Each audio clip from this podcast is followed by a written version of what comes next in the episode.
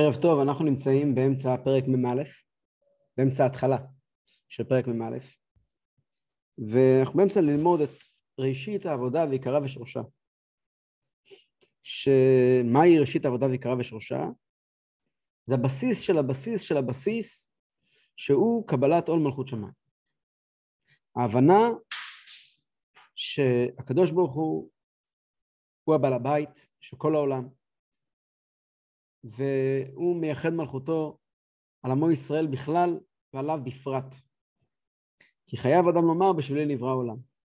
שהקדוש ברוך הוא מנהל את העולם, את העולמות כולם, ולמעלה מהעולם הוא גם סובב כל העלמין. ובכל זאת, הוא מתמקד דווקא בי. ויש לו ממני דרישה.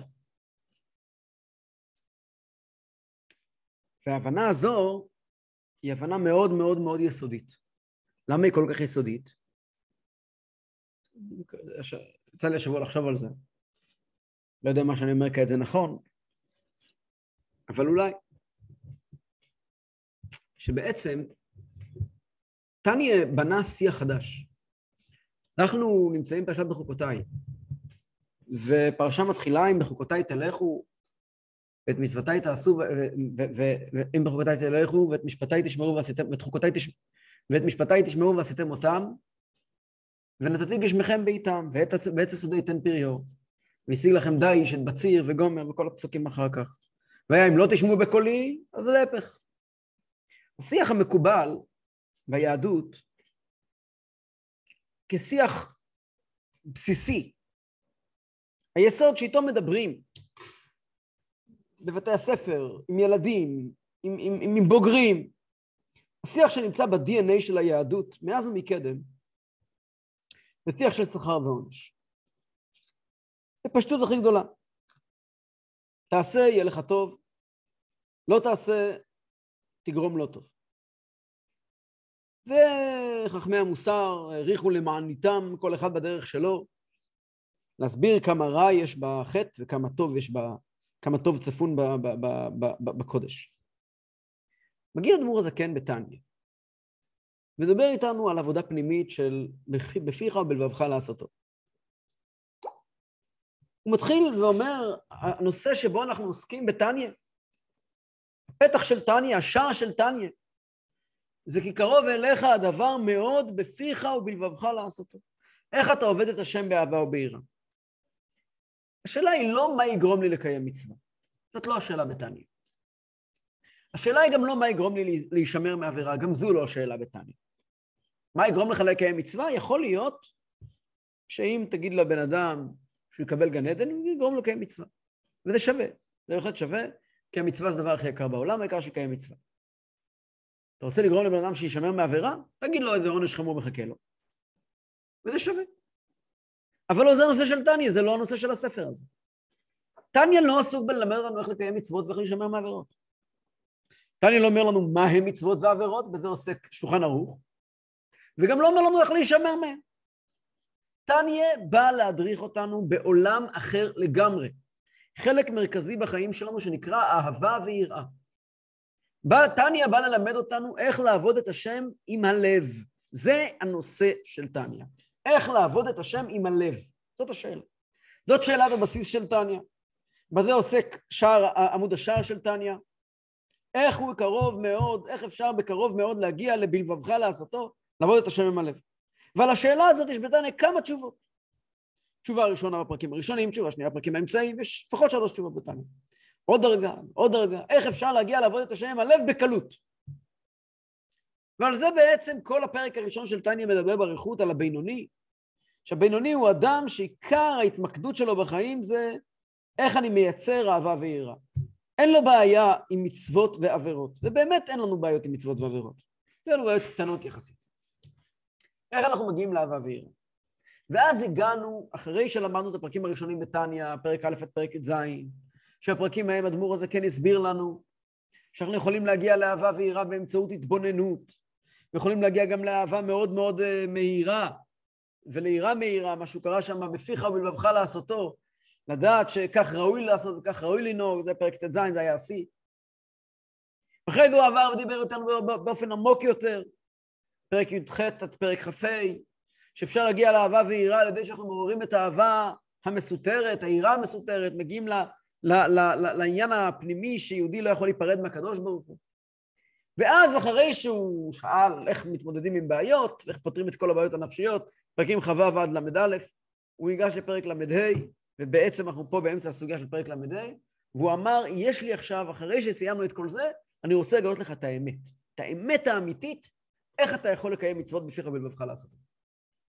ואז, את פרק ל"ה, ואני חוזר על זה הרבה, אני חוזר על זה הרבה בשיעורים האחרונים, כי אי אפשר לנתק את זה מפרק ל"ה. הכל תשובה על פרק ל"ה. בפרק ל"ה, אדמו"ר הזקן אמר לנו שהבינוני מסתובב עם כאב לב. יהודי מסתובב עם כאב לב, ומה הכאב לב שלו? הוא מגיע ואומר, אני עובד בפול גז בניוטרל. אני עובד את השם, עובד את השם, עובד את השם, עובד את השם, ולא זז רוורס. היצר אור שלי לא משתנה, אב ואיר שלי לא זזים, אני לא מתקדם לשום מקום, אני לא הולך לשום מקום. זאת השאלה של פרק ל"ה. פרק ל"ה בלשונו של אדמו"ר הזקן, מה היה כתוב שם? נקרא עוד פעם את הלשון כי היא חשובה גם עכשיו. פרק ל"ה היה כתוב, למה, יר... למה זה ירדו נשמותיהם לעולם הזה ליגל לריק חס ושלום? להילחם כל ימים עם היצר ולא יכלו לו. ותהי זאת נחמתם לנחמם בכפליים לתושייה ולשמח ליבם בהשם השוכן איתם בתוך תומות תורתם ועבודתם וזה כל ההמשך, כל הפרקים הבאים. מה הבשורה? אדמו"ר הזקן מבשר לבינוני תקשיב, מבשר ליהודי תקשיב, אתה אולי לא ידעת. אבל נכון שאתה לא מצליח להשיג דרגות, ואתה נשאר באותו נקודה, אבל תדע לך, חבר, שהמעשים שלך עושים את הדבר הכי אמיתי בעולם. אתה עושה דירה בתחתונים. כביכול, הקדוש ברוך הוא זקוק לך. אתה אולי לא, לא, לא, זה, זה חידוש גדול, מאוד. הקדוש ברוך הוא צריך ממך דירה בתחתונים, ואת זה אתה עושה. אז תדע לך, נכון? אולי אתה מרגיש שאתה לא מתרומם, אתה לא מתרומם, אבל העולם מתרומם. העולם מתרומם. וזה נחמה בכפליים, אתה יודע, תשמע, אולי אני לא שווה כלום, אבל אני פועל דברים אדירים. זה כל מה שהוא התחיל שם עם לשון הינוקה. אתם מתכוונים עכשיו לל"ג בעומר? עוד נדבר על ל"ג בעומר בהמשך השיעור. לשון הינוקה שבזוהר, שהינוקה אמר שיהודי זה כמו פתילה, יש לו שמן, שזה המעשים שלו, ויש לו אש, שזה הקדוש ברוך הוא, השכינה, והוא מזין את השכינה. מי הוא? פתילה, כלום. זה הפרקים האלה בתניא. אז הוא שאל בפרק ל', ואז זה הסביר פרק ל"ו, פרק ל"ז, מה זה דירה ותחתונים, ואיך זה נפעל לכל מצווה שלנו. אז הוא שאל בפרק ל"ח, אז מה, אז אין משמעות לכוונה, לרגש? והוא ענה, יש משמעות לרגש. הרגש יש לו משמעות מאוד מאוד חשובה. מה המשמעות של הרגש? המשמעות של הרגש, שהרגש הוא גם, הקדוש ברוך הוא רוצה דירה בתחתונים גם ברגש. גם ברגש, לא רק במעשים, גם ברגש הוא רוצה דירה בתחתונים. אז זה עוד סוג של דירה בתחתונים. הוא התפלפל באריכות בפרק ל"ז, פרק ל"ח, פרק ל"ח, מה המעלה בדירה בתחתונים במעשים שלנו, מה המעלה בדירה בתחתונים ברגשות שלנו, אבל גם הרגש שלנו הוא גם רכוש צה"ל. הוא גם שייך לקדוש ברוך הוא, זה, זה, זה מהפכה, זה מטורף. זה לא כתוב באף ספר בעולם. אהבת השם שלך כי השם רוצה שיהיה לך אהבת השם, לא כי אתה יש לך אהבת השם. זה מטורף. לא משנה בכלל איפה אתה נמצא, העיקר שאתה עושה מה שצריך לעשות. ואז הגיע פרק, הפרקים הבאים, פרק מ', פרק מ' הוא דיבר על, שפרק ל"ט ופרק מ', בסוף פרק ל"ט, בעיקר פרק מ', הוא דיבר על זה שבכוונה שלנו אנחנו בעצם מרימים את המצווה, וכפי סגנון הכוונה, ככה המצווה מתרוממת. והכוונה היא בסך הכל, האהבה והיראה שלנו היא בסך הכל גדפין, הם כנפיים, שמצד אחד הם מרימים את המצווה, מצד שני המצווה עומדת גם בלעדיהם, כמו הכנפיים שהם לא עיקר העוף, אלא רק הכנפיים שלו. זה הסיכום של מה שדיברנו עד פה. מגיע פרק מ"א ואומר, אבל מיסטר ביינוני ברם זה אברהם. אבל, אבל, מה פה אבל? מה אבל פה? אבל, תקשיב ביינוני, אבל, אבל, אמרתי לך שהמעשים שלך חשובים. ואמרתי לך שלא משנה כמה אתה זז ימינה ושמאלה ואחורה, וזה לא רלוונטי, חשוב, מה הקדיש ברוך הוא רוצה. ואמרתי לך שהאהבה והיראה שלך הם חשובים, הרגש שלך של אהבה והרגש שלך של יראה הם נותנים משמעות למצווה, אבל גם האהבה שלך וגם היראה שלך הם שלב ב'. וזה פרק מ"א. הם שלב ב'. יש שלב א'. שלב א' זה יראה מסוג אחר. זה לא היראה שדיברנו בפרק מ'. שלב א' זה ההחלטה שלך לעשות מה שהשם רוצה. הרי כל המעגל הזה של פרק ל"ה ואילך אומר לך שאתה לא מרוויח כלום אלא הקדוש ברוך הוא.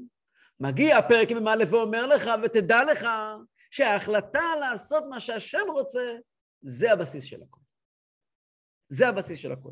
לא משנה אם אתה מתקדם, אם אתה מתרומם, אם אתה יורד, אם יש לך אהבה ויראה, אם אין לך אהבה ויראה. היסוד של כל מה שתעשה זה ההחלטה, אני עושה מה שהשם רוצה. ענה עבדה דקודש אמריך. וזה יסוד שטניה מחדש, לכאורה כל העולם זה כתוב. העניין הזה של דע לפני מי אתה עומד, זה כתוב בכל הספרים. זה לא טניה, כתוב בכל הספרים. כל עמוד תפילה, כל חזן, כתוב לו על עמוד התפילה, דע לפני מי אתה עומד. שהעמוד ידע לפני מי הוא עומד, כמו שרבי קודם פעם תרגם את זה. בכל מקום כתוב דע לפני מי אתה עומד. בסידור כתוב, בעמוד הראשון של הסידור כתוב, שכשאדם קם בבוקר, שיזכור לפני מי הוא עומד. כן, נכון, כתוב דע לפני מי אתה עומד. אבל אדמו"ר כן אומר שהידיעה הזאת זה לא פטנט לאהבה ויראה. זה לא פטנט לתפילה בכוונה.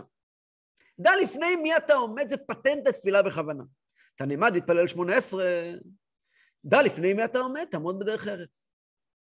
אומר אדמו"ר כן, זה לא רק פטנט לתפילה בכוונה, זה הרבה יותר מזה. מכיוון שאין לך שום רווח, מכיוון שכל הפרקים האלה בתניא דיברנו על מה? על זה שאתה צריך לעשות דירה בתחתונים, לעשות מה השם רוצה. ואיפה אני בתמונה? ממילא אתה חייב שיהיה לך בראש כל הזמן את הנקודה של דע לפני מי אתה עומד. הנקודה הזאת שאתה, הקדוש ברוך הוא, בחר בך, ואתה עבד השם, ויש לך אחריות כבירה. והדבר הזה, זה היראה הבסיסית, שהיא הנשמה של האהבה, והיא הנשמה של היראה, והיא הנשמה של העשייה. למה זה הנשמה של האהבה והיראה? כי האהבה והיראה שיהיה לך אחרי כזו תובנה תהיה, למה יש לי אהבה ויראה? כי אני עבד השם. יוצאים ערב ל"ג בעומר. אחד מהדברים היסודיים ששמענו מהרבה עשרות פעמים, בענייני ל"ג בעומר, זה על העניין של רבי עקיבא. אנחנו יודעים, כתוב בגמרא מסכת חגיגה, שארבעה נכנסו לפרדס. היה את, אה, היה את אה, בן עזאי ובן זומא ואלישע בן אבויה, אחר, ורבי עקיבא. ובן זומא נכנס, ובן עזאי הציץ ומת. בן עזאי נפטר כידוע בקיצור ימים. בן זומא הציץ ונפגע, נכנס פנימה ו... ואיבד את השפיות שלו. אחר נכנס לפרדס וקיצץ בנטיות. כלומר, הוא איבד את האמונה שלו. רבי עקיבא נכנס בשלום ויצא בשלום. הרבי מסביר באין ספור מקומות, ממש היה רגיל ללשונו של הרבי, שהסיבה לכך שרבי עקיבא נכנס לפרדס בשלום ויצא בשלום, הסיבה שהוא היחידי מכולם שיצא בשלום, מכיוון שהוא היחידי שנכנס בשלום. כולם נכנסו, ולכן הם, היה להם בעיה. אני כבר אתרגם את זה לעברית פשוטה. רבי עקיבא היה היחידי שנכנס בשלום. וכיוון שהוא נכנס בשלום, הוא יצא בשלום, ואני אתרגם. מה זאת אומרת נכנס לפרדס? בעזרת השם, מחר בלילה, יהיה ל"ג בעומר, יודעים ישירו בר יוחאי ולמקום אבני ליש, נכנסת ופני, כן, לשם השיש, זה הולך על, ה, על, ה, על, ה, על הפרדס. מה זה הפרדס? הפרדס פירושו להתבונן במעשה מרכבה, להתבונן בשורשי בריאת העולם. להתבונן ביסודות הבסיסיים ביותר של ההוויה כולה. רוב האנשים לא יכולים לחשוב מה לפנים, מה לאחור, לא יכולים לחשוב מה השורש של הכל, מה הסיבות לקיום שלנו. ואותם ארבעה גדולים, אותם ארבעה יורדי המרכבה, השיגו. אגב, לנו באמצעות קבלה וחסידות יש המון המון מידע בעניין, אבל אנחנו תלמידים, אנחנו לא הלכנו לעשות את זה לבד. ארבעה האלו הלכו והשיגו והתבוננו בשורשי המציאות כולה. וכל אחד מהם הגיב לזה אחרת. לתפוס את המציאות האמיתית, אנחנו בעצם נמצאים במציאות שהיא היא, היא מוקרנת מאותה מציאות אמיתית, מאותו פרדס. וכשנכנס לשם כל אחד משלושתם, חוץ מרבי עקיבא, החוויה היא חוויה מטורפת. מסתובב לו בן אדם כמו בן זומה, אני יכול להבין למה הוא מת, למה הוא השתגע. מסתובב בן אדם בעולם שלנו, ששום דבר ממה שהוא רואה, הוא, הוא, הוא פתאום קולט את הבלוף של העולם. הוא קולט את המציאות האמיתית של האלוקות. הוא קולט את ה... המה לפנים מה לאחור, הוא קולט מה הסיבה למציאות, מה השורש של המציאות. איך הוא יכול לחיות פה? איך הוא יכול ללכת אחר כך לסופרמרקט ולקנות חלב וגבינה? הוא הרי מבין את הנקודה הפנימית של כל דבר. הוא לא מסוגל לחיות בכזה עולם. אז אחד מהם מת, והשני, השני השתגע. והשלישי, האחר, קיצץ בנטיות. למה הוא קיצץ בנטיות? כתוב בגמרא מפורש למה. מכיוון שהוא תפס שהוא חי בשניות. הוא תפס שמצד אחד העולם הוא אינסופי, ושורשי העולם הם אדירים. ומצד שני בא לו את החיים הטובים. והוא קלט, איך הוא אמר, שתי רשויות הן. הוא קלט שיש סתירה מובנית בין החיים פה לאמת. והסתירה הזאת התחוללה בתוכו, בתוך, אה, הפכה אותו ל... ל, ל גרמה לו לבוא ולהחליט איפה הוא רוצה להיות, כאן או שם, והחליט פה. סיפור של אחר, סיפור מאוד טרגדיה, טרגדיה לא פשוט. אפשר להעריך בה, ככל שלומדים אותה יותר, מבינים אותה יותר. ורבי עקיבא? רבי עקיבא נכנס בשלום ויצא בשלום. מה זה נכנס בשלום? נכנס בשלום פירושו רבי עקיבא לא נכנס לסיפור של ההתבוננות בפרדס כי הוא חיפש חוויה. רבי עקיבא לא חיפש חוויות, רבי עקיבא לא חיפש ריגושים, רבי עקיבא לא חיפש לעצום עיניים, ורבי עקיבא לא גם לא הלך לשם מסקרנות. רבי עקיבא ידע שישנו מצווה בתורה, ישנה מצווה בתורה, ואהבת את השם אלוקיך. והוא ידע שישנה מצווה בתורה, את השם אלוקיך תירא. והוא ידע שכדי להגיע לאהבה ויראה אמיתיים צריכים להיכנס לפרדס, צריכים להתבונן בשורשי בריאת העולם. אז הוא נכנס לפרדס מתוך שליחות. הוא נכנס לפרדס בשלום. מה זה בשלום? הוא נכנס לשם אבל עם חבל על המותניים, הוא לא נכנס לשם כי זה מעניין, הוא נכנס לשם כי צריך. אם נכנסת כי צריך, אתה גם תצא כי צריך. אתה נשאר תמיד מנותק, תמיד עבד השם. אתה פה ואתה לא פה. רבי עקיבא, כל העולם הזה שלו היה נכנס בשלום ויצא בשלום. אתה פה ואתה לא.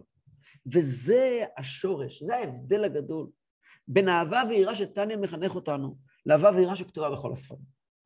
אהבה ויראה מדוברת בספרים זה פנטזיה. פנטזיה לא במובן השלילי של הדברים. ישנם אנשים שהגיעו לזה. במובן החיובי. אנשים שחיים בעולם מקביל, אנשים שבוערים באהבת השם.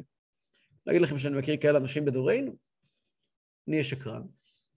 אבל בדורות קודמים בוודאי שהיו כאלה, ושמענו על יהודים כאלה, שבערו באהבת השם, ובערו ביראת השם, ובערו באהבת ישראל. מגיע טניה ואומר, עצור רגע עם הבעירה שלך. אומרת, לא יאומן שאומר את זה רבי חסידי. תעצור רגע עם הבעירה שלך. למה אתה צריך אהבת השם? למה? אהבת השם. אומר אדמו"ר הזקן בסוף פרק מ', לא, בפרק, כן, באמצע פרק מ', הוא אומר, אהבת השם מהסוג שאתה רוצה, היא כבר שכר. זה לעתיד לבוא, זה לא עכשיו. כן, זה, זה השורות האחרונות בפרק מ'. מה שאתה מדבר, אהבת השם, של הבבא סאלי, של, של, של אהבת השם של הנועם אלימלך, זה שכר. זה לעתיד לבוא.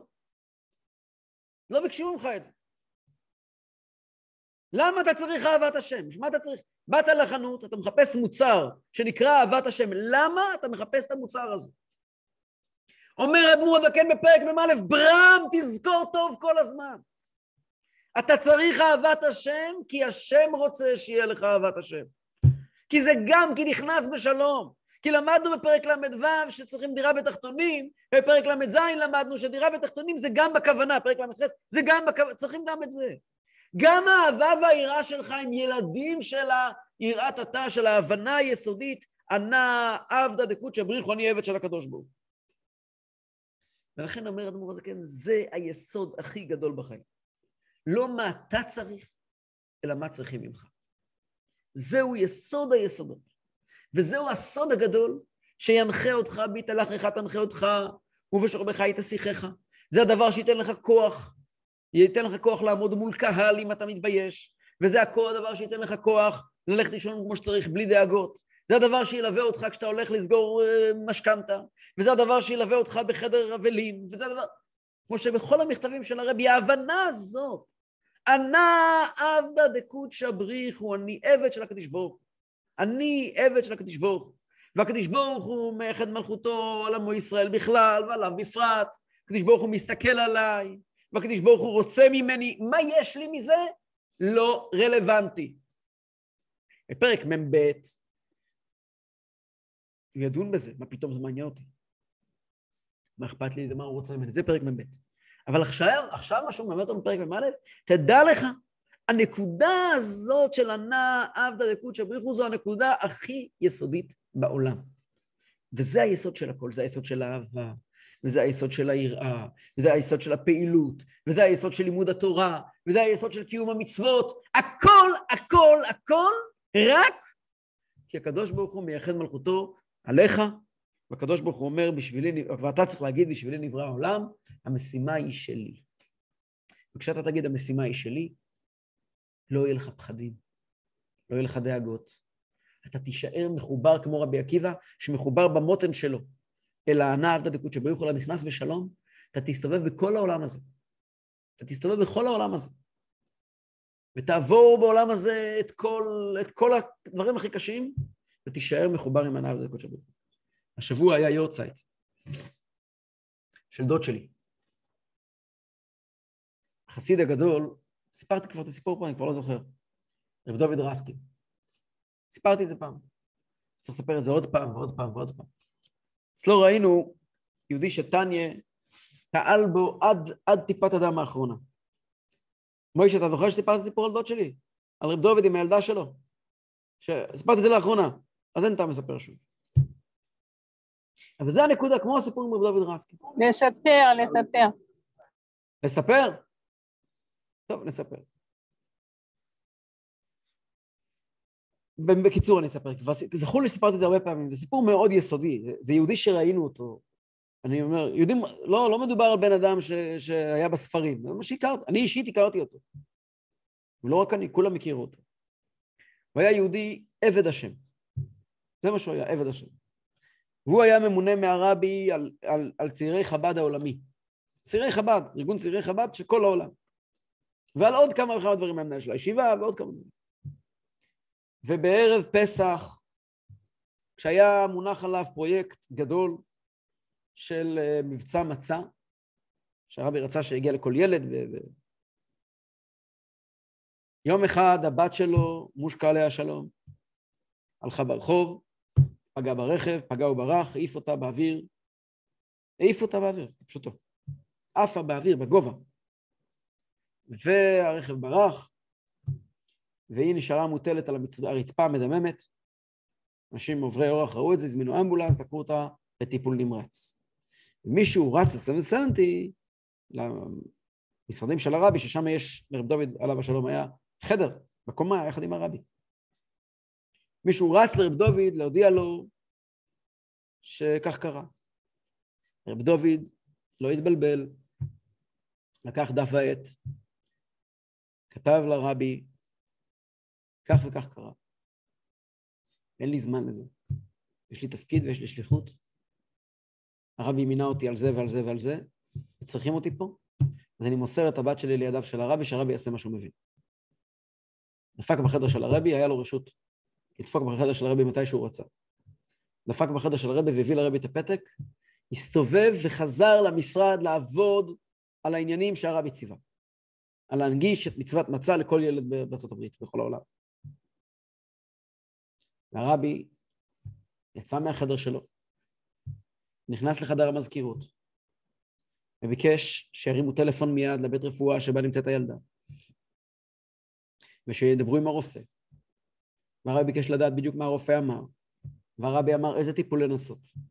והרבי נתן עצות, והרבי ליווה את הילדה עד שהיא חזרה הביתה בריאה ושלמה. הרבי בעצמו ורב דוד לא שאל שאלות ולא ענה תשובות, היה עסוק בעניינים של הרב. לגמרי. אם מישהו אחר היה מגיע לרב ועושה דבר כזה, בכלל, אין בכלל מה לדבר, זה לא שייך. אבל הוא באמת היה מסור לעניינים של הרב. באמת היה מסור לעניינים של הרב. ובאמת, באופן הכי פשוט והכי... הוא היה עבד השם ברמות אחרות. הוא היה באמת עבד השם. היה יורצת שלו שבוע. הוא היה באמת עבד השם. ומכיוון שהוא באמת היה עבד השם, אז גם בגשמיות ממש היה אצלו נכנס בשלום ויצא בשלום. הוא עבר את העולם הזה כמו איוב, אבל הוא היה מחובר למעלה. וכשמקושרים למעלה לא נופלים למטה. הוא היה מחובר, הוא זכר בכל רגע, אני עבד. יש לי פה תפקיד, יש לי פה משימה. ממילא תמיד הייתה צהלתו על פניו. תמיד חייך, היה לו חיים מרים וקשים. תמיד חייך. תמיד היה לו טוב. תמיד היה לו טוב. למה היה לו טוב? כי הוא היה אדם, אני מחובר לקדוש ברוך הוא. אני עבד של הקדוש ברוך הוא. והידיעה הזאת הביאה אותו להישגים לא נורמליים. הידיעה הזאת שבשבילי נברא העולם, שחוץ ממני אין לקדוש ברוך הוא על מי לסמוך. הדבר הזה נותן תעצומות וכוחות נפש, אבל לא לכן צריכים לעשות את זה. אבל כנראה שרבי כותב כל כך הרבה מכתבים. זה הנקודה, זאת הנקודה. והגענו לשורה הכי חשובה בתניא בחיים שלנו. כל שורה היא חשובה בתניא. וזו שורה שהרבי בחר בה, שהיא תהיה היסוד של 12 אה, הפסוקים. ידוע שהרבי לימד אותנו בגדולתו, רבי הואיל לרדת ממקום כבודו, מקום, מקום קודשו, מן ההר אל העם, כמו שכתוב על משה רבינו. המקומות שבהם הרבי היה הכי, הכי גבוה שיכול להיות. הרבי רצה לזכות אותנו. יש כמה עניינים שהרבי נתן לנו מתנות מופלאות לפני משיח. מתנות שאף דור לא נתנו לנו. למשל, מתנה אחת שכולנו מתקרבים ומתכוננים אליה, המתנה האדירה של תהלוכת ל"ג בעומר, שהרבי גילה לנו שישנו עניין ללכת בל"ג בעומר עם ילדי ישראל ולהגיד פסוקי תורה ברחוב. הרבי אמר שאין דבר יותר גבוה מזה, אף, אף דור לא ידעו מזה. הרבי הגיע וגילה לנו לפני משיח דבר עצום, הרבי גילה לנו. זה אחד הדברים הכי מופלאים שזכינו שהרבי גילה לנו, זה העניין, הסוד הגדול של 12 הפסוקים. שהרבי הלך וליקט מכל התורה כולה. 12 פסוקים קצרים. ב-12 הפסוקים הקצרים האלה, הרבי ביקש שכל ילד וילדה ידעו אותם ויחזרו עליהם, וגם מבוגרים.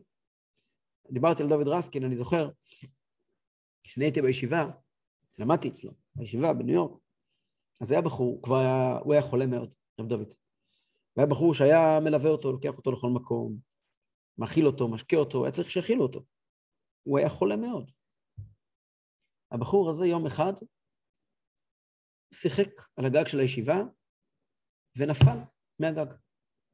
נפל חמש וחצי קומות. אני זוכר את זה. זאת אומרת, אני הייתי, הוא העיר אותי כשהוא נפל. אני ישנתי בחלון הכי למטה, של הפנימיה. אני ישנתי בקומה למטה, והוא נפל ממש לא בחלון. חמש וחצי קומות. והבהילו אותו לבית רפואה. אנחנו קמנו באמצע הלילה, נסענו לאוהל, התפללנו.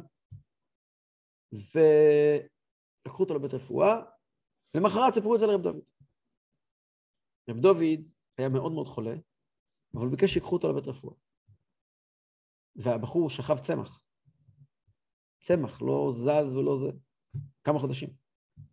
רב דוד התיישב לידו ואמר משהו.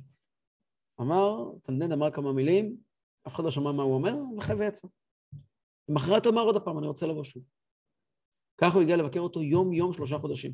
אחרי שלושה חודשים הוא קם, הוא התעורר, היום יש לו ילדים ומשפחה, הוא... ברוך השם, יש לו הכל בסדר. מה הוא אמר שם? אז הטו אוזן פעם, מה הוא אומר שם? פרק תהילים, איזה פרק תהילים הוא אומר? מעניין. שמעו אותו יושב ואומר, מתיישב ליד החולה, אומר, תורה ציווה לנו משה מורשה קהילת יעקב, שמע ישראל השם אלוקינו השם אחד, בכל דור ודור חייב אדם לראות את עצמו, את כל השנים עשר פסוקים. רב דוד, זה היה התפילה שלו, הוא בא ואמר את השנים עשר פסוקים והלך. כשאני הייתי בסמסונג, כשאני למדתי שם. אז סתם נזכרתי. אגב, היה לי דוד אחר, קראו לו בר היה חסיד שברוסיה ישב בכלא. אבא שלו ישב בכלא, ואשתו ישבה בכלא, אשתו מתה בכלא. אשתו הייתה אחות של סבתא שלי. לא בכלא, היא ישבה בכלא ואז יצאה ונפטרה. הרב אמר לכם, סיפר לי מישהו, היה חסיד זקן. ישב בכלא עשר שנים, לא צחוק. והוא היה גר בירושלים. סיפר לי מישהו שכל יום אחרי התפילה, הוא היה מניח את התפילין של רבינו תם, את הזוג השני של התפילין שמניחים, ואחרי זה הוא ראה אותו מוציא פתק מיוחד וקורא משהו מבפנים. ועניין אותו לדעת מה הוא קורא שם, מה הוא מתנדנד שם אחרי התפילה וקורא. אז הוא הסתכל, חסיד זקן, מה הוא לומד אחרי התפילה? הוא ראה אותו עומד ואומר כל יום אחרי התפילה עם התפילין, הוא אומר את השני עשר פסוקים של הרבי בחר. בכל אופן, הרבי בחר את השני עשר פסוקים, אגב זה היה חודש אייר, תשל"ו, והרבי בחר 12 פסוקים מחולקים לשניים. ישנם שש פסוקים ראשונים, שישה פסוקים ראשונים ושישה פסוקים שניים. שישה פסוקים הראשונים מחולקים, כל שישה מחולקים לשלוש. שני פסוקים מהתורה שבכתב, שני פסוקים מהתורה שבעל פה ושני פסוקים מחסידות. ואז עוד פעם, שני פסוקים מהתורה שבכתב, שני פסוקים מהתורה שבעל פה ושני פסוקים מחסידות. אז שני פסוקים מהתורה שבכתב הראשונים זה תורה ציווה ושמע ישראל, שכתוב בשולחן ערוך, שכל ילד יהודי צריך לדעת אותם. שני פסוקים של התורה שבעל פה זה כל ישראל, בכל דור ודור וכל ישראל, שזה באמת סוגיות חשובות, לא כעת המקום והזמן לעסוק בהן. מה הם שני הפסוקים מתורת החסידות? אז כי קרוב, למרות שזה פסוק בתורה, אבל הרבי בחר את זה מהקדמה של טניה, כי קרוב אליך הדבר מאוד בפיך ובלך לעשותו, שזה דף השער של טניה. זה אומנם פסוק בתורה שבכתב, אבל הרבי בחר את זה בתור חסידות. והשורה הבאה, שזה היסוד, זה היסוד, אי אפשר לחיות בלי זה. הרבי טוען, ילד יהודי לא יכול לגדול בלי הפסוק הזה. מהו הפסוק?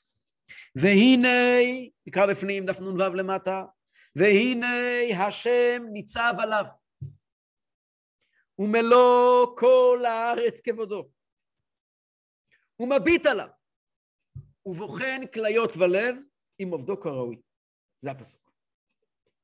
אנחנו יודעים שהרבי טען ששיטת החינוך שלנו נמצאת בשני עשרה פסוקים.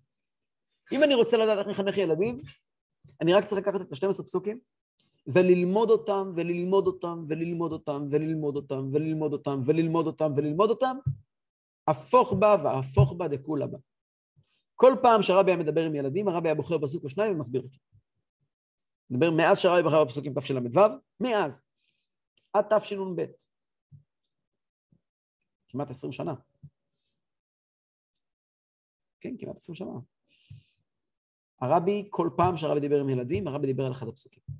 ולא פעם ולא פעמיים המילים של הרבי מצטלצלים באוזניי, שמעתי המון הקלטות של הרבי מדבר עם ילדים, שהרבי אומר את המילים האלה, את הטון שהרבי אומר, והנה השם ניצוב עולוב, מגינה שהרבי תמיד היה מדבר, ומלואי כל האורץ כבודוי, ומה ביטו לו, ובויכן כלויס ולוי ועם עובדי קרוי. מה המסר? הרבי פעם אמר שכל ילד, ככה הרבי דיבר, צריך שבסידור, בעמוד הראשון, יהיה כתוב שלוש אותיות. הרבי הרי דיבר שלכל ילד יהיה סידור משלו, וחומש משלו. בכלל שיהיה לו ספרי קודש משלו, משלו, כדי לתעל את הרגש הרכושני של ילדים לקדושה. מה להיות כתוב? הרבי אמר שצריך לכתוב בעמוד הראשון שלוש אותיות. למד ה' ו', או בפירוש, להשם הארץ ומלואה. ואז את השם. צריך שיהיה את השם של הילד כתוב, כיוון כדי שלילד יש רכושנות, הוא רוצה שדברים יהיו שלו, שומר עליהם, הוא נמשך עליהם. אז לכתוב על הספר, להשם הארץ ומלואה, יעקב והצרף. להשם הארץ ומלואה. אז פעם הרבי דיבר באחת ההזדמנויות, והרבי אמר שלפני התפילה הילד פותח את הסידור. איפה הוא פותח את הסידור? בעמוד הראשון. הראשון, מה כתוב בעמוד הראשון? להשם הארץ ומלואה. והילד מסתכל על המילים להשם הארץ ומלואה. והוא נזכר ש"והנה השם ניצב עליו, ומלוא כל הארץ כבודו, ומביט עליו, ובוחן כליות והלב עם עובדו כראוי. זה ההתבוננות לפני התפילה. אז הרבי אמר, זה לא רק לזקנים, חסידים, גדולים, ילד! יפתח להשם הארץ ומלואה, הקדוש ברוך הוא בעל הבית של כל העולם. נו ו... בעל הבית של כל העולם, השם הארץ ומלואה, תבל ויושבי בה, כי הוא על ימין משרדה ועל נרות אקונוניה. אבל הוא מייחד מלכותו על עמו ישראל בכלל ועליו בפרט, והנה השם ניצב עליו. הקדוש ברוך הוא עומד עליי. פעם הרבי אמר לילדים, גם כן באחד, באחד השיחות לילדים, והנה השם ניצב עליו, האלוקות עומדת עליך. ואם אתה קורס, נחמוד ליצלן, יש גם כן קריסה למעלה. איך אפשר לדבר ככה?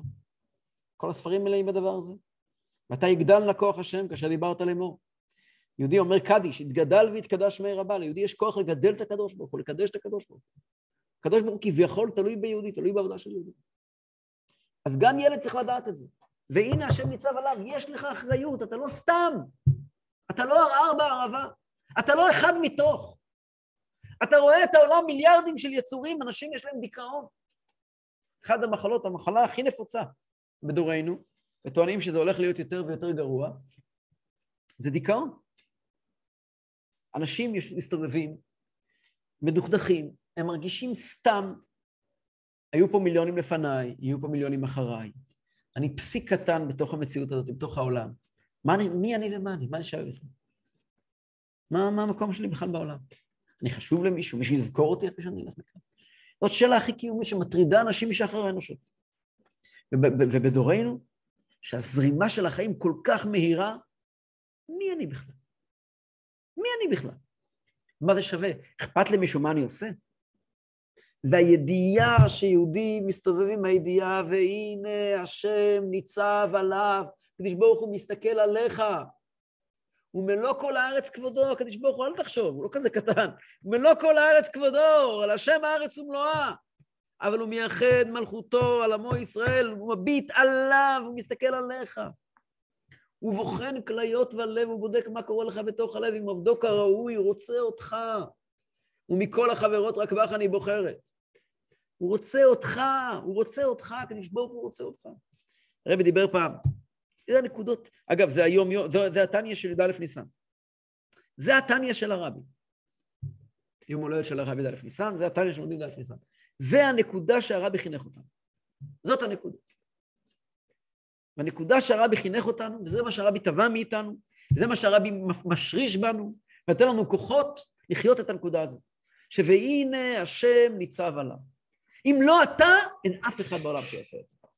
יש רק אותך בעולם. אל תסתכל על מיליונים, אל תסתכל על מיליארדים. כל אלה תפאורה. והנה השם ניצב עליו.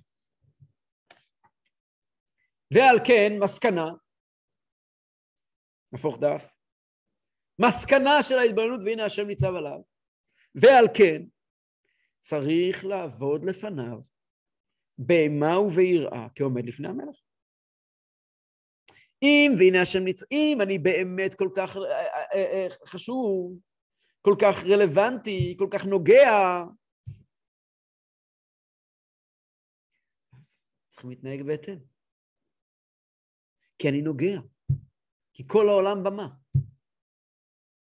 ואני השחקן. אני עומד לפני המלך. להבדיל אלף אלפי אבדולס, הקליפה הכי נוראה בעולם.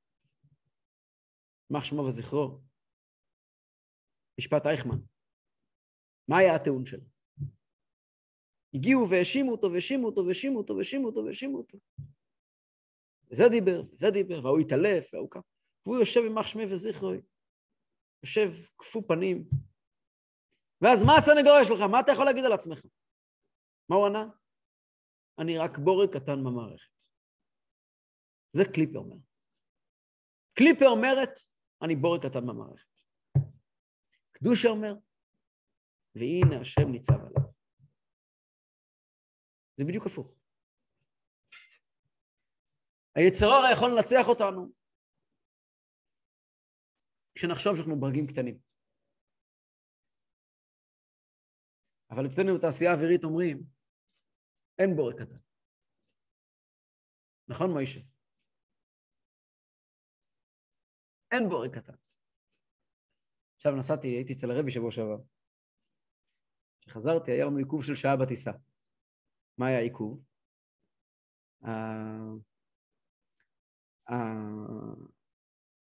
המגלשות האלה, שאתם תמיד מדברים עליהן, שאם ייפתחו בים וזה, לא השתחררו. עשו בדיקה והם לא משתחררים, היו צריכים להקיב אותנו שעה. התברר לי שכל פעם לפני שטסים בודקים שזה עובד. מתי פעם אחרונה קרה דבר כזה בכלל, שמטוס נחת באמצע הים? לא, לא זכור לי שקראתי שדבר כזה קרה. אבל לא מעלים מטוס בלי זה. אין בורג קטן. אין דבר כזה בורג קטן. בורג קטן זה תירוץ לכל העבירות. אין בורג קטן. אם לא אתה, לא יהיה אף אחד שיעשה את זה. אומר אדמו"ר זקן, ויעמיק במחשבה זו. שימו לב איזה היפוך. מקודם, בתחילת פרק מ"א הוא אמר, מחשבתו בלבד, אה, תעביר את זה במחשבה. פתאום פה, אחרי שהוא כבר נתן לנו את הפצצה, הוא אומר, בוא בוא בוא, ויעמיק במחשבה הזו. תחשוב על זה קצת יותר מדקה, תחשוב על זה, אבל ברצינות. ויעריך בה. מה זה ויעריך בה? בפשטות יעריך בה פירושו.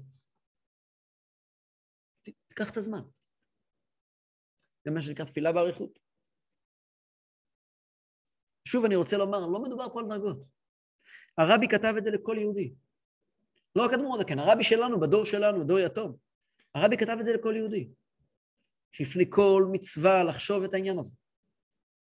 לפני שמניחים תפילין, כתוב פה עוד רגע לפני שמניחים תפילין. לפני שמדליקים לראות שבת, לפני שנותנים צדקה, לא שנותנים צדקה, לעני תיתן מיד.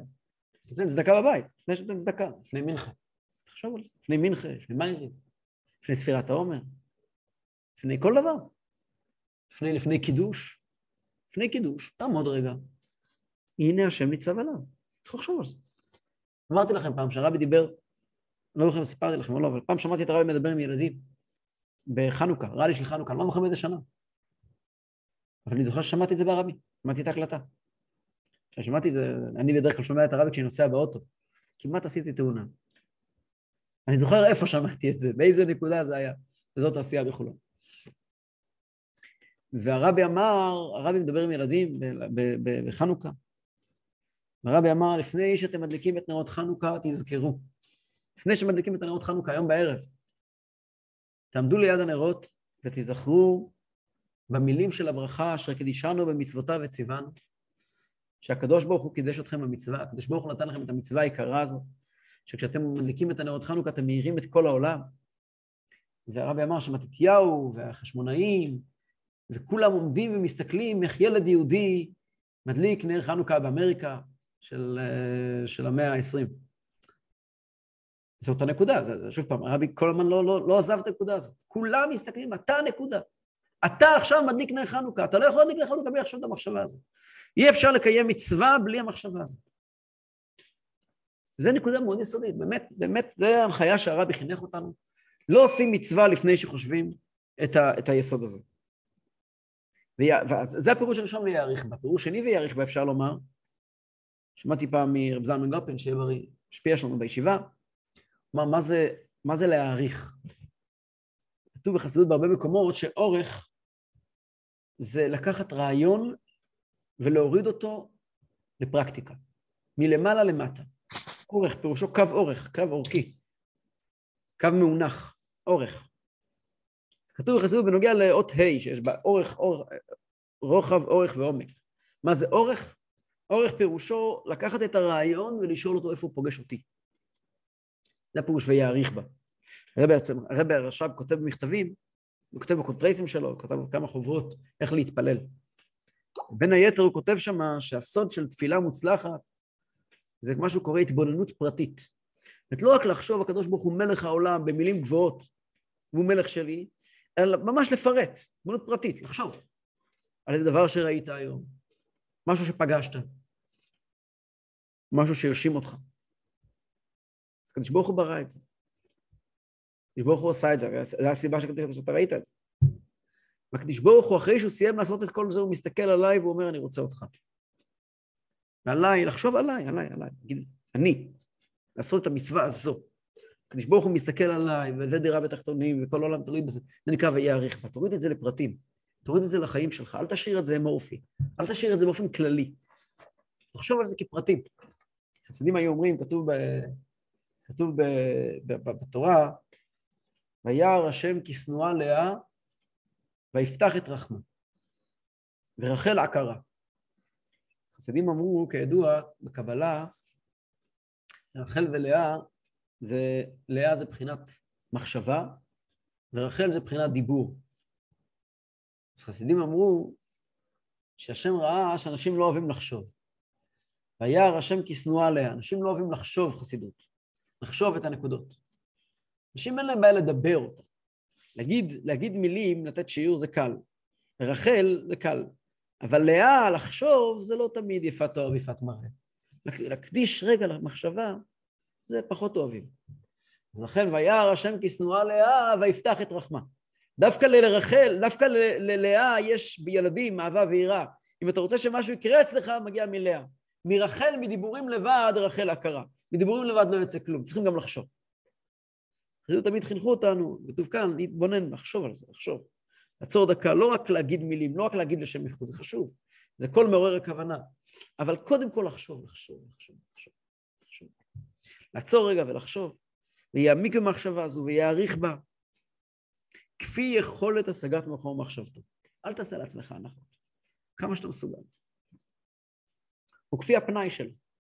יש לך יום אחד עוד דקה, שתיים, תחשוב על זה עוד רגע. מתי? לפני עסק התורה או המצווה, כמו לפני לבישת טלית ותפילין. מתי? לפני שאתה מקיים, לומד תורה, מקיים מצווה, ודוגמה שהוא נותן, כמו לפני לבישת טלית ותפילין. כשאתה חסידים, תמיד יש תנועה של חסיד. כשרוצים לצייר חסיד חב"ד, מציירים אותו תמיד, ציור של חב"דניק, זה עם טלית מקופלת על הכתף. ככה ציור שמקובל, ככה נראים. חסידים בכלל רואים שני אנשים רוקדים. חסיד חב"ד, ציור של חב"דניק, שעומד אדם עם טלית מקופלת על הכתף והוא משחק עם, ה... עם הציצית. למה? כי הזמן הזה שהטלית על הכתף, מחזיקים את הציצית, אז צריכים לחשוב. יש כמה דברים צריכים לחשוב.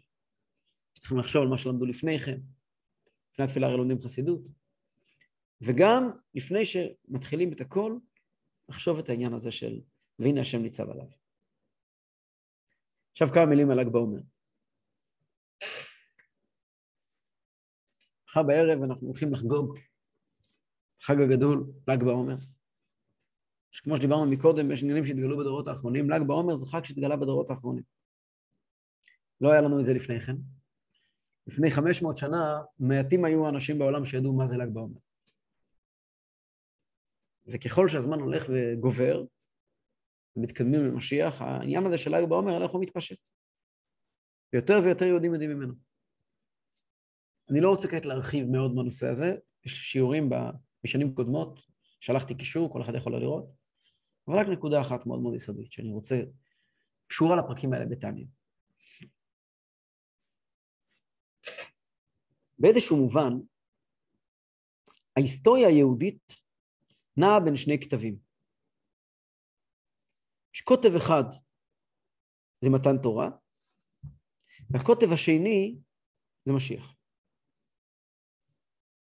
כל אחד מהכתבים האלה משפיע על היהדות מהכיוון שלו. מתן תורה הוא הנקודה, היא הנקודה שמנחה אותנו. כמו קרן לייזר שמדייקת את המעשים שלנו, כמו חוט פלס שיורד מלמעלה ומדייק אותנו לגמרי. כולנו מחויבים למתן תורה, כולנו מדויקים לפי מתן תורה. לאורך כל הדורות, בכל מצב, בכל עניין, התורה היא חיינו ואורך ימינו. התורה יש פתרונות לבעיות של כל הדורות. לבעיות מודרניות, לבעיות ישנות, לבעיות חדשות, לבעיות שכבר צצו, לבעיות שעוד, שעוד יצוצו, לבעיות בתחום המעשה, לבעיות בתחום הרגש, בכל דבר. מתן תורה קיבלנו הכל. זה קצה אחד. אנחנו מתקדמים, מתקדמים לחג השבועות. בחג השבועות אנחנו נזכרים בקצה הזה, של הקצה העליון של החיים שלנו, שזה התורה. אנחנו צועדים לאורה של התורה, וגם במשך הדורות, אם יהודים הלכו וסטו ימינה ושמאלה, הם מאוד מהר, הם תמיד ידעו איפה עובר הנהר. גם אם הלכו אולי לא ממש על התפר של התורה, הלכו ימינה והלכו שמאלה, הם תמיד ידעו איך לחזור חזרה לה, לה, לה, להתמרכז. כמו שרואים כולנו, עם ישראל כולו מתמרכז כל הזמן לכיוון התורה. הקצה השני, הגאולה, זה משהו הפוך. הגאולה נותנת ליהדות לא רק אופק, הגאולה זה משהו בדיוק הפוך ממתן. הגאולה נותנת לנו משמעות. הגאולה נותנת לנו את, ה, את החזון. הגאולה זה מה שמספר לנו, אנחנו לא רק מחויבים למשהו, אנחנו גם הולכים לאנשהו. זה שאני מחויב לתורה, פרק מ"א לבד, לא יגרום לי להיות יהודי פעיל. אני מחויב לתורה ומצוות, אבל אני מקיים את התורה ומצוות. מה יגרום לי להשתגע? מה יגרום לי ללכת ולעשות דברים חדשים, ולהתפתח, ולהקים, ולעשות, ולהתקדם? רק הידיעה שאני חלק מסיפור גדול, ואני בונה עוד נדבך, ועוד נדבך. זה לא מתן תורה, זה משיח. זה דירה בתחתונים. פרק ל"ו נתן לנו עד פה, כל מה שאמרנו בפרקים האחרונים, אברהם זה אל תשכח את ההתחלה, את מתן תורה. אבל כל הפרקים האחרונים אמרו לנו, תדע לך בכל מעשה שלך, אבינה השם מורכב משניהם באמת.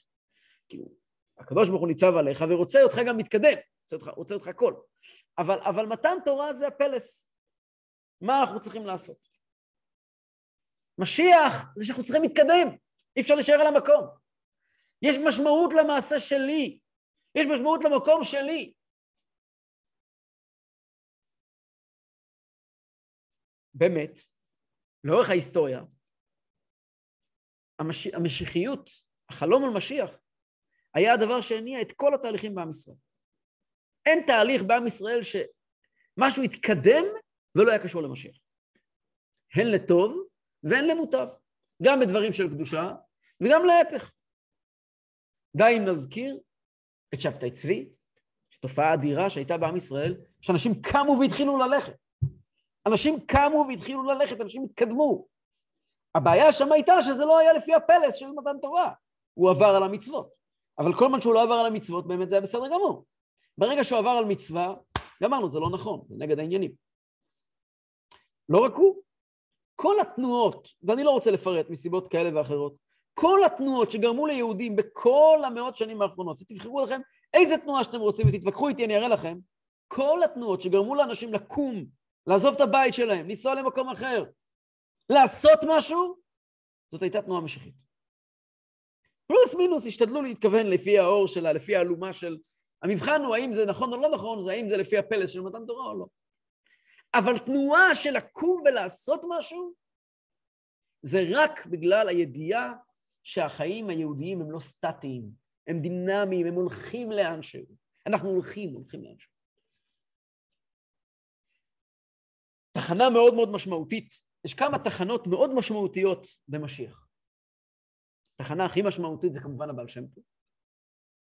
בעל שם טוב יתת לא משנה, כל העניין של חסידות, שגרם לאנשים, תחשבו לעצמכם, עם ישראל הולך בדרך אחת במשך אלפי שנים, מגיע בעל שם טוב ומעיף לכולם את הכובע והופך את כולם לכיוון אחר לגמרי, זו משיחיות אדירה, והכל כי משיח מגיע. ולפני הבעל שם טוב, יש כמה נקודות כאלה בהיסטוריה שאפשר לסמן אותן עם עט. זה היה אריזה. שקם יום אחד בן אדם ואומר לאנשים, חבר'ה, תסגרו את הסידורים, אני אתן לכם סידורים חדשים, הרי זה מה שהוא עשה. תוסיפו, התפילה צריכה להיראות אחרת, אנחנו אומרים לך דודי, זה לא אריזה, זה רבו, אבל לא משנה, אנחנו... הכל נראה אחרת, קבלה פשטה בכל מקום, לא הייתה קודם. זה משיחיות ממש. זה היה אגב חלק באמת מעניין משיחי שלם של עלו לארץ אחרי גירוש ספרד, ואנשים הרגישו שמשיח מגיע.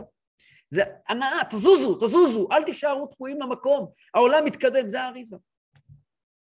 המקום הראשון, הנקודה הראשונה, שמשיח התחיל לנצנץ, זה ל"ג בעומר. כידוע, זה היה באמת גם דור מאוד מאוד, דור, מאוד ירוד. היה מיד אחרי גזרות אדריאנוס, חורבן נורא בארץ. פתאום מופיע רבי שמעון בר יוחאי, לא להרבה אנשים, לקומץ. קומץ ממש, בערי הגליל. ומתחיל להזיז אותם. הוא מספר להם שמשהו חדש מתחיל. הוא אומר, אנחנו לא יכולים להיות רק תקועים בעבר, בבית המקדש החרב, בעבודת הקורבנות, בשחזור של מה שהיה בהיסטוריה. הם היו בדור של... בגשמיות זה היה הדור להתייאש מהכל. זה היה אחרי שנחרב בית המקדש, עברו 50 שנה, היה את מרד בר כוכבא, היה פה בארץ חורבן נוראי, היה פה שואה של ממש, נהרגו מיליוני יהודים. ואז מגיע רבי שמעון בר יוחאי, קבוצת תלמידים, אומר להם, חבר'ה, התפקיד שלכם להבין שלכל זה יש אופק, כל זה הולך לאן שהוא. בואו נדבר על הנשמה של הדברים. לא רק על העניין הביצועי המעשי שלהם, לא רק השולחן ערוך הטכני שאותו קיבלנו במתן תורה, אלא על הנשמה של הדברים, על לאיפה זה עולה, על מה המשמעות של זה. באמת האריזה התחיל את התהליך שלו בשקט, אנשים לא ידעו מזה. אבל התלמידים שלו, הם היו הנשמה של היהדות כל הדורות הבאים. עמדו רבנים ופתחו בתי, בתי ישיבות, בתי מדרש, ודיברו הלכה, אבל מה הניע אותם? הניע אותם זה שבלילה הם למדו קבלה, שהם ידעו שהדברים מתקדמים לאנשהו. לכן אנשים לא, לכן היהדות לא קופאת על השמרים, לא קופאת על השמרים. כשהגיע האריזל ואמר מצווה וחובה לגלות זאת, זאת, זאת החוכמה, שהגענו לשלב שמה שהרשב"י דיבר לפני 1,500 שנה, נוגע לנו עכשיו שכל אחד ילמד את זה, אז התהליך התחיל להיות יותר מואץ. הגיע בעל שם טוב, עוד יותר מואץ, אמר צריכים לחבר את זה לחיים בעצמם. ואנחנו לומדים טניה, שזה בדיוק טניה. טניה זה לקחת את הרעיונות של אהבה ויראה, של המשמעות, של הלמה, ולחבר את זה לחיים. וזה התחיל בל"ג בעומר. ל"ג בעומר נקרא מתן תורה דפנימיות, כך קרא לזה רבי רש"ב. מתן תורה דפנימיות. זה היום שבו נפתחו השערים של העתיד, של הפנימיות, של הלמה, לא רק איך. ואם יש מאמר של הרבי האמצעי, איך יכול להיות של"ג בעומר מגיע לפני מתן תורה? הרי אמור להיות של"ג בעומר יהיה אחרי חג השבועות. ומוסבר שבאמת שיש פה, שמצד הקדוש ברוך הוא מלמעלה, קודם כל הוא נתן לנו את הלמה ורק אחר כך את האיך. אנחנו מצידנו קודם כל קיבלנו את האיך ורק אחר כך את הלמה. אבל כבר היום, כבר בל"ג בעומר, יורד בעולם כל הכוחות וכל העניינים של הגאולה העתידה, של האופק, של למה. זה, זה היום הגדול הזה, ל"ג בעומר, שבשעות האלה של ל"ג בעומר מאיר בעולם אור אלוקי עצום של משיח. ובעיקר מעניינים של לימוד פנימיות התורה, תורת החסידות, טניה. והרבי לימד אותנו, הרבי הביא את זה למעשים, בעניין של התהלוכה הקדושה, שוודאי כל אחד יראה לראות להיות חלק בגופו, בנפשו, בממונו, בכל דרך אפשרית. כל אחד במקום שלו, להשתתף בתהלוכה ולעורר אחרים להשתתף בתהלוכה. כי למרות שאין לנו שום הבנה מה זה ולמה זה, אבל אלו דברים שזכינו לקבל ככה, אין אין הדברים, זה הדבר, ככה צריך לעשות. הקדוש ברוך הוא יעזור לנו, שכמו שהרבי אמר, שבתהלוכה נמצא רבי שמעון בר יוחאי, רבי עקיבא, הם נמצאים בתהלוכה. נזכה, שנזכה לראות גאולה אמיתית והשלמה, את השלמות שלה, ונראה את רבי שמעון בר יוחאי, ואת הרבי, ואת כל הצדיקים ביחד, הולכים איתנו בתהלוכה לקראת משיח צדקנו.